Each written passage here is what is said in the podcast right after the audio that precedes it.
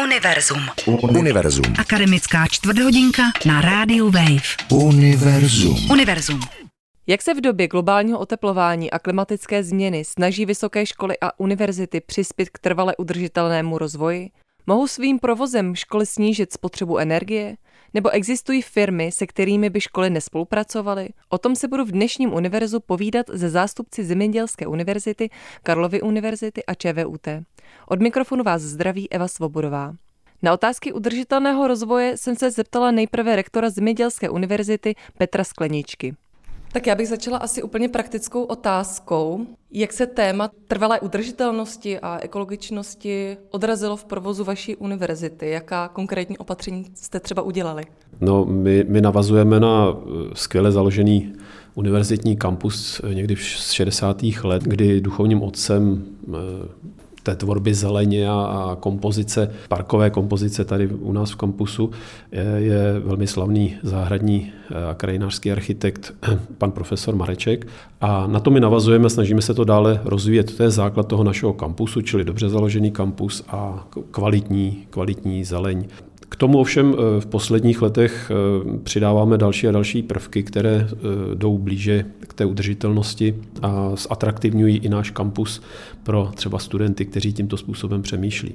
Jsou takové, takové ty základ, základní opatření, o kterých bych mohl hovořit, jsou například ozeleňování střech, abychom snížili, snížili povrchovou teplotu, zejména v letních měsících a vůbec ten negativní vliv našeho kampusu na okolí a na klima. Určitě eh, u nových staveb poslední dobou, protože musíme zakládat hluboko piloty, eh, jsme na spraších několika metrových, takže z povahy věci musíme vrtat hodně, hodně do hloubky a zakládat naše nové budovy na pilotech, tak eh, využíváme takzvané energopiloty, které snižují potom spotřebu energie při topení a a e, ohřívání vody a podobně. Jako další e, třeba u nových budov jsme použili prvky fotovoltaických panelů, ovšem e, nikoli na střeše, ale přímo na fasádách, čili máme takové, řekněme, inteligentní fasády u některých nových budov. A v neposlední řadě, řekl bych, možná z hlediska vývoje klimatu to nejpodstatnější, snažíme se tady mnohem lépe hospodařit s vodou, kdy jak u starých budov začínáme předělávat systémy jímání dešťových vod, eh, jejich dalšího využití a u nových budov, budov se to vlastně stává samozřejmostí, že prostě nově navržené řešení nových budov již počítá s efektivním a udržitelným eh, využíváním dešťových nebo odpadních vod. Jednu věc jste nezmínil, to je váš mokřat. Teď to proběhlo médii a mimo jiné tento mokřat a vůbec opatření, které jste zmínil, vás posunuli ve světovém žebříčku univerzit co do jejich ekologičnosti. Jak podle vás ale může univerzita přispět celkově k tomu problému udržování vody v krajině, kterému teď čelíme? No, hovoříte o tom mokřadu, tak mokřad, to je, my jsme ho schválně sem eh, zavedli, protože řada lidí si vůbec nedovede představit, že, by, že mokřad má co dělat třeba ve městě, v zastavěné, zastavěné území. Ale opak je pravdou a ukázali jsme, že skutečně nepříliš veliký, ale, ale velmi, velmi biologicky aktivní mokřat, protože mokřat je vlastně eh, v Evropě hm, biologicky nejaktivnějším ekosystémem. Takže my jsme ho tady eh, vybudovali u nové budovy, eh, dočišťujeme tam některé naše šedé nebo zejména tedy dešťové vody, které jsou dále potom využívány v našem areálu na, na zalévání a podobně. Eh, na tom mokřadu nám přistávají kachny, studenti tam dělají na tom diplomové bakalářské práce, dělá se tam na tom i některé, některé součásti našeho výzkumu, který je ale samozřejmě mnohem širší. Univerzity a vysoké školy po celém světě spolupracují s různými firmami, hodně se mluví o propojení právě univerzitního prostředí a biznisu. Existuje v tomhle směru nějaký váš etický kodex, který by spolupráci s některými subjekty upravoval. Myslím například, eh, co se týče nějakých těžařských společností na fosilní paliva. Nebo prostě je pro vás nějaká regule nespolupráce? Nic takového nemáme, naopak eh, snažíme se eh, se všemi firmami, i s těmi firmami, eh, které z podstaty věci mají velký třeba zásadní negativní vliv na životní prostředí, tak se s nima snažíme spolupracovat a ten jejich vliv minimalizovat. Nemyslíme si, že odříznutí je od, od výzkumu, od nějaké spolupráce, že by, že by věc řešilo. Ukazuje se například, že třeba těžařské firmy samozřejmě, jak říkám, z povahy věci mají významný vliv na životní prostředí, ale do budoucna se ukazuje, že jámy, jezera dnes už napuštěné nebo do budoucna eh, třeba, které jsou plánované napustit v severních, v severozápadních Čechách a tak dále, Milada, Mostecké jezero, e, již napuštěné, a nebo třeba a do budoucna armáda, jsou obrovským zdrojem vody, možná pitné vody, možná užitkové vody, ale obrovským zdrojem v řádech miliardů, miliard pardon, kubíků Eh, to jsou obrovské rezervoáry, které my naopak, když s nimi budeme dále pracovat, propojíme je, eh, vystavíme přivaděče v této zemi, můžeme tím vykrývat nedostatek vody v řadě regionů. V případě zemědělské univerzity je to téma ještě širší a složitější, protože ta zemědělská výroba jde často proti nějakému trvale udržitelnému eh, rozvoji, nebo může jít v mnoha ohledech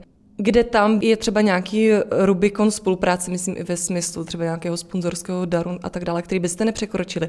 A zároveň, jak právě tenhle rozpor balancujete v té uh, výuce, to znamená nějakou ekologičnost, šetrnost k životnímu prostředí a zároveň um, výnos zemědělský. Já se obávám, že zemědělství, který, které, které jde proti udržitelnosti, tak není správné zemědělství. My musíme firmami, s eh, družstvy, se statky, farmami a tak dále spolupracovat. Eh, samozřejmě některé, řekněme třeba ty rodinné, menší, střední, tam je ta práce mnohem jednodušší, pokud jde o udržitelnost, ale znám i řadu velikých statků nebo farem, velikých podniků zemědělských, které se starají dobře o, svou, o svoji půdu, eh, starají se o krajinu, dělají nadstandardní věci. Nemáme tady skutečně zatím žádný případ, že bychom řekli, ne, ne, ne, tato firma hospodaří v krajině neudržitelně, my ji odřízneme od všech projektů a nenecháme se sponzorovat. To určitě ne, ale snažíme se opět, abychom eh, v případě, že máme poznatky eh, tímto směrem, abychom s těmi firmami, pokud mají zájem o naše expertízy, o, naš, o spolupráci s námi, tak abychom eh, s nimi jednali a vytvářeli předpoklady pro zlepšení toho současného stavu. Jaké jsou vaše plány do budoucna? My bychom hrozně rádi, kromě výzkumu, který už je eh, roky, desítky let nastartován tady tímto směrem, tak bychom rádi se soustředili na to skutečně jít jako příkladem. Nemáme jenom kampus, v tom, o tom kampusu eh, jsem už hovořil a říkal jsem, že skutečně i, i tady chcem ukázat, že ve městě je možno dělat řadu věcí, které jdou správným směrem a které minimalizují nebo eliminují negativní eh, vlivy klimatických změn, ale máme taky dva eh, školní podniky, 3000 hektarů zemědělský podnik eh, v Lánech na Rakovnicku a přibližně 6000 hektarů lesní, školní lesní podnik eh, Kostelec nad Černými lesy. A chceme právě i v těchto jiných typech krajiny, nejenom v té zastavěné, ale v té zemědělské a lesní krajině, mít pilotní projekty, mít ukázky krajin, které by mířily do budoucna, které by myslely na budoucnost a kde třeba se pak v momentě, kdy to zrealizujeme, eh, eh, tyto věci, že by se zájemci mohli přijet podívat a my bychom je samozřejmě provedli tou krajinou budoucnosti, která odolá a uspěje eh, v tom boji s klimatickou změnou. Já vám moc krát děkuju. Univerzum. Univerzum. Posloucháte Univerzum Rádia Wave. O šetrnosti univerzit k životnímu prostředí si tentokrát povídám s Bedřichem Moldanem, zástupcem ředitele Centra pro otázky životního prostředí na Univerzitě Karlově. Jak se téma trvalé udržitelnosti a ekologičnosti odrazilo v provozu univerzity? Jaká konkrétní opatření jste udělali? Tak mm, především ten provoz univerzity bych řekl, že v této souvislosti je až tak na nějakým druhým, třetím místě že nás to především zajímá eh, ve vztahu k dvěma jiným věcem a to je eh, jednak eh, tedy samozřejmě výuka, kde se snažíme to studentům tak nějak podat, o co jde a jednak výzkum a je třeba říct, že v obou těchto oblastech naše univerzita toho má těch aktivit strašně moc. No potom taky existuje třetí role univerzity, což znamená univerzita ve, v, v celém společenském kontextu, kde se angažujeme velmi silně, ale je třeba říct, že například naše centrum Mm, které se jmenuje Centrum pro otázky životního prostředí, takže rozhodně se snaží tyto přístupy eh, nejenom propagovat, ale eh, taky se samozřejmě podle toho chovat, takže to se týká veškerých věcí, hospodaření s materiálem, recyklace věcí, ale také třeba tím, že eh, už se spolupracujeme s různými institucemi, jako je třeba radnice, my jsme na Praze 6, tak s radnicí Prahy 6, nebo s různými organizacemi typu třeba Automat. Propagujeme nejenom sami, teda řada našich lidí jezdí pravidelně do práce na kole, ale i se snažíme to teda nějak propagovat. Já sám na kole nejezdím a za to chodím pěšky, takže to je ještě lepší. Fajn. Mluvil jste i o tom odpadu. Dnes při pohledech na moře zaplavené plasty se ta otázka čím dál tím víc objevuje, nebo je čím dál tím víc aktuální. Reaguje na to nějak univerzita? Tak eh, rozhodně reaguje tím, že máme řadu eh, řadu všelijakých projektů, ve kterých se těmito otázkami taky aspoň z části zabýváme. A já sám reprezentuji univerzitu v řadě eh, různých institucí, především je to Rada vlády pro udržitelný rozvoj nebo v různých vědeckých radách, takže tam samozřejmě tyhle ty věci otvíráme, ale eh, nejen to, já mm, sám eh, mám nejrůznější přednášky, včetně třeba středoškoláků mm, nebo i na jiných vysokých školách, kde o těch věcech eh, se snažím informovat. Co se týče nás eh, jenom samotných, no tak my samozřejmě na to reagujeme tak, že eh, naprosto jednoznačně omezujeme užívání plastů a pokud nějaké užíváme, tak rozhodně dbáme naprosto striktně na jejich recyklaci, ale snažíme se, aby toho bylo co nejméně. Plasty znamenají taky voda v plastech. Neuvažuje, eh, že by univerzita tohle nějak řešila, eh, dodržovat pitný režim, ale nekupovat vodu v plastech. Eh, tohle to se snažíme propagovat. Hm, jinak jako univerzita samotná to je strašně rozsáhlý živočich. My máme několik stovek budov po celé Praze nemáme jenom jeden kampus, kde by se to dalo nějak centrálně všecko zařídit, takže to je spíš na těch individuálních provozovatelích, ale rozhodně se snažíme i v rámci tedy takového nějaké aktivity v rámci rektorátu, aby všichni se chovali po ekologické stránce vzorně. Takže já doufám, že to dělají. Univerzity často spolupracují s řadou soukromých subjektů. Dneska se hodně mluví o propojení výzkumu, biznisu. Řada těch výzkumů se financuje i právě pomocí soukromých eh, investorů. Existují nějaká pravidla, která by tu spolupráci nějakým způsobem upravovala? Mám na mysli například spolupráci s, se společnostmi, které těží fosilní paliva a tak dále. Jestli prostě existují nějak, nějaká regule v tomhle směru. Každopádně naše centrum má desítky, dá se říct téměř stovky takových spoluprací, protože v mnoha projektech, které řešíme, jsou zapojeny eh, různé soukromé společnosti. A e, takže e, ta pravidla jsou, jsou v podstatě se dá říct dvojí. Jednak je to tehdy, když opravdu spolupracujeme s nějakým podnikem, který třeba těží paliva, což je třeba, já nevím, Sokolovská uhelná. I třeba v tomto případě máme e, určitou spolupráci vysloveně na takovém, bych řekl, komerční bázi.